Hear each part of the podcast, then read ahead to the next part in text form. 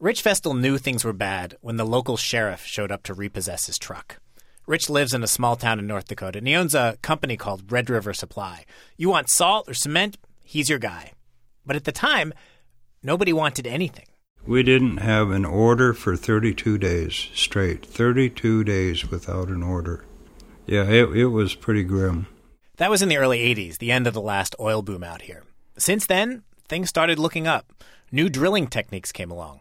Oil companies flooded back into this little town, and Rich started frantically hiring workers. They came from all over the country. There was this one problem the workers needed a place to live. So Rich bought a house for them to stay in. It was down by our old warehouse, so we paid about $10,000 for it. Then he bought another one. Well, we bought the house right next door uh, from the lady that lived there. She passed away, so we bought it from her estate. Also, one by the cemetery. We bought 14 trailer houses up in a trailer park. There's more. We bought some condos. Grand total. We got 68 now. You own 68 houses. Yep. You just take the adv- or the the headaches of owning one house and take it times 68 and go figure from there what the how much fun that is. So, yeah. This is the state of things in Williston, North Dakota. A man whose last truck was almost repossessed by the sheriff now has 100 trucks and 68 houses. Rich and this entire town have won the lottery. But as we all know, when you win the lottery, the glow does not always last. And people here in the back of their minds, they have this worry. After booms, there are busts.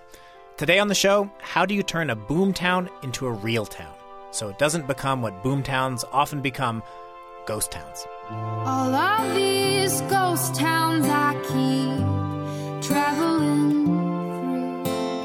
Hello and welcome to Planet Money. I'm David Kestenbaum, and we have a special guest host today. Josh Marston, a great filmmaker, has been hanging out with us here at Planet Money. And Josh, you got me interested in Williston. Yeah, I got interested in Williston because I was out there visiting a friend who's making a documentary. And Williston, it's a boom town because it's a fracking town. And fracking, as you've probably heard, is this way of drilling, uh, way of getting gas and oil out of shale. But this is not a story about fracking. This is a story about boom towns. You don't have to be in Williston very long before you see that there are some major problems with being a boomtown. This is a one bedroom, 860 square feet. As you can see, a nice sized bedroom there. Josh, you and I went apartment hunting with this guy, Gerard Feist, and this place just built, very basic, very vanilla. I mean, you could be anywhere in America except for one thing the price. The rent on this one bedroom, $2,100, I believe. For a month. A month, yeah. It's basically New York Manhattan rates. It is, yep, it is, exactly. Could we negotiate the rent with you? No, It's non negotiable. it's non negotiable. This place is not Manhattan. We're 50 miles from the Canadian border, and there's maybe one department store downtown, and the nearest sizable city, it's like two hours away. And in winter, it's much colder than Manhattan. It's got to be 10 degrees below zero. And still, the rent for a one bedroom apartment, $2,100 a month. So that's one problem. The boom, it's brought all these people from all over the country to this little town. But you go from a town that used to have 13,000 people to 30,000 people. There just is not space. And the space that there is here, it comes at a real premium. There's another problem, one that doesn't seem like a problem at first. I mean, it's a problem that pretty much any town would want to have. Here's Sean Wenko at City Hall. He works in the town's economic development office. We have seven tenths of 1% unemployment rate here. Wait, what's the unemployment rate? Uh, seven tenths of 1%. So that means less than one in a hundred people are unemployed. Right, correct. If you're not working in western North Dakota or Williston or Williams County, uh, there's there, you're, you're unemployable. You'd think in a boomtown that anyone with a scrap of a good idea could make money hand over fist, but an unemployment rate this low causes problems. Here, I give you one of the most successful businesses on the face of the planet. Uh, bacon, egg, and cheese McGriddle. Number six with uh, orange juice. You guessed it, McDonald's. The new McDonald's in Williston, it's perfectly placed to make a killing. I mean, there are thousands of hungry oil workers dying for Big Macs and shakes. But for the first three months, McDonald's couldn't even open its doors. There was enough staff to run the drive through, but not the inside part. One of the managers, her name is Tamsin Allen, she told us this is one of the things about a boomtown. It can be very hard to find people to work because everyone's already working or they want too much money. We did lots of interviews lots and lots of interviews. When what's the starting salary here? It was nine dollars, but we bumped it up to eleven. So we've increased the wages Did that help? a little. How, how much is Walmart paying? Do you know? I think seventeen overnights, I believe. Could you guys pay 17? Oh no, not not not unless we uh, made the Big Macs about that much money. Could you charge $17 for a Big Mac? oh, I don't think so. not realistically. Yeah, imagine walking into a McDonald's and seeing $17 for a hamburger. No one's going to pay that. Even Walmart paying $17 an hour is still having problems. Chelsea Melby grew up in town. 99.9% of the time you go out there to get your shopping done and the shelves are empty and all the stock is in the middle of the aisle stacked halfway to the ceiling because they don't have the help for people to put it away These are the problems with being a boomtown. And this is why it can be so hard to go from being a boomtown to a real town. In a real town, restaurants and stores wouldn't have any trouble hiring workers because there'd be a huge surplus of labor waiting for those jobs, like there would be teenagers. But there aren't many teenagers in town. What there are are men, lots of men working on oil rigs. They have not moved their families here. And that is the trick in getting Williston to go from a boom town to a real town. You have to get the men drawn by the boom to move their families here, to make this place their home. Right now, a lot of guys are living someplace that does not feel like home. This place, everyone calls it man camp. We we stayed in a man camp. Right. A man camp is basically a sprawling collection of trailers all linked together. The one that we stayed in houses a thousand guys. And and what do you get? You get a tiny room with a bed and a sink. And basically, it feels like you're living in a submarine. Except when you get to the dining hall, which is huge. Uh, at breakfast one morning, we sat down with these three oil workers. We asked them the big question Would you consider moving here? No.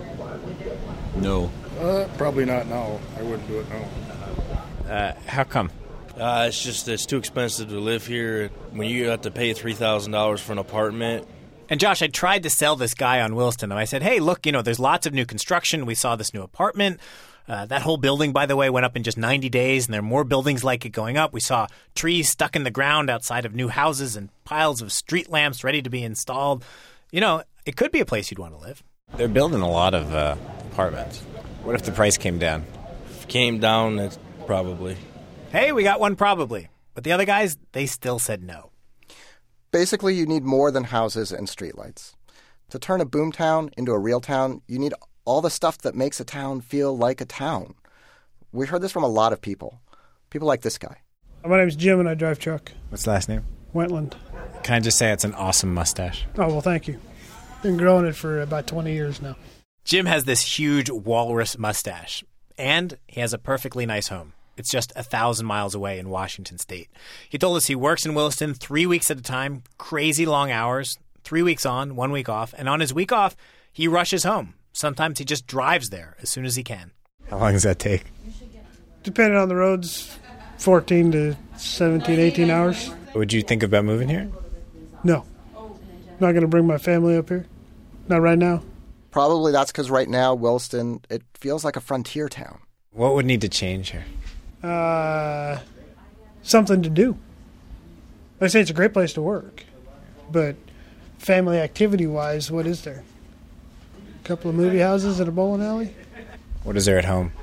skate parks and soccer fields and uh, football fields and city parks. At this point, a woman who's standing nearby chimes in. She says, Williston has that? No, you don't. You got a you got a tulip field way up north somewhere. We got a city park with a skate park in it right downtown with a swimming pool. I don't live here either, but you used to and you left. Right. And I Got that on tape? And I won't live here. I mean, my residence is in Wyoming. That's home to me, not here. This is the problem Williston faces. People need to want to live here. And getting them to move here, it's a big chicken and egg problem. People want places to shop and eat. But until people move here, there aren't enough employees to staff those places. People want there to be schools for their kids, but the city needs property taxes to build schools, and you don't get property taxes until families move here and buy the properties. Basically, people don't want to move here until it feels like a real town, but it won't feel like a real town until people commit to moving here. A giant chicken and egg problem. You can't have the chicken without an egg, but you can't have an egg without a chicken. So the city of Williston has a plan. It is going to build a gigantic chicken, or it's an egg. I don't know which it is. Actually, what it is is a huge rec center. What I'm told, it's one of the largest of its kind in the nation. This is Sean Wenko with the Economic Development Office.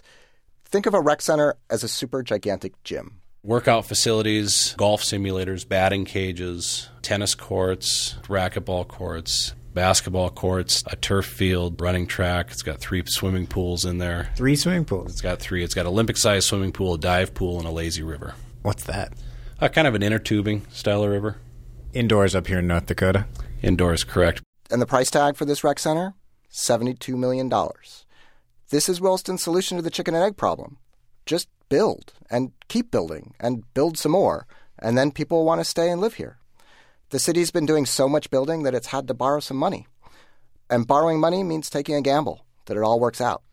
And in a sense, this gamble hinges on a question that this town has struggled with since it first struck oil.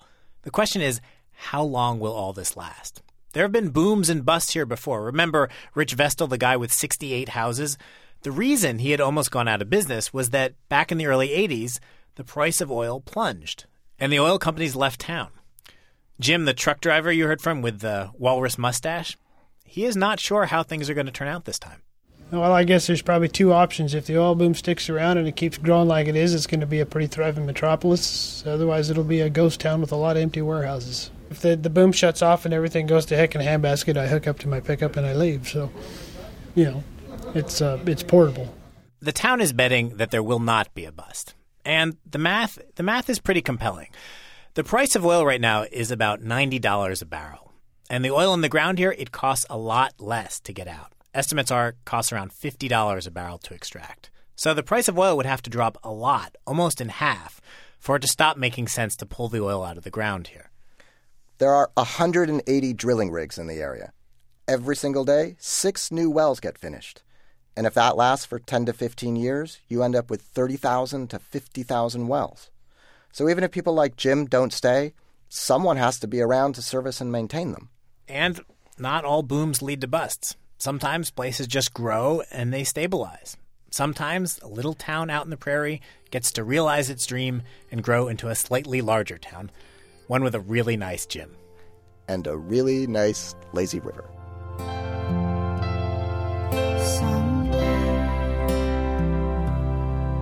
As always, we'd love to know what you think. You can send us email, planetmoney at npr.org. We have some pictures of Williston, better than usual because, Josh, you took them. They'll be on the blog, npr.org slash money. And before we go, I just want to give a shout out to my friend Jesse Moss, the guy we mentioned making the documentary in Williston. Thanks, Jesse, for all your help. I'm Josh Marston. And I'm David Kestenbaum. Thanks for listening. If you've got visions of the past.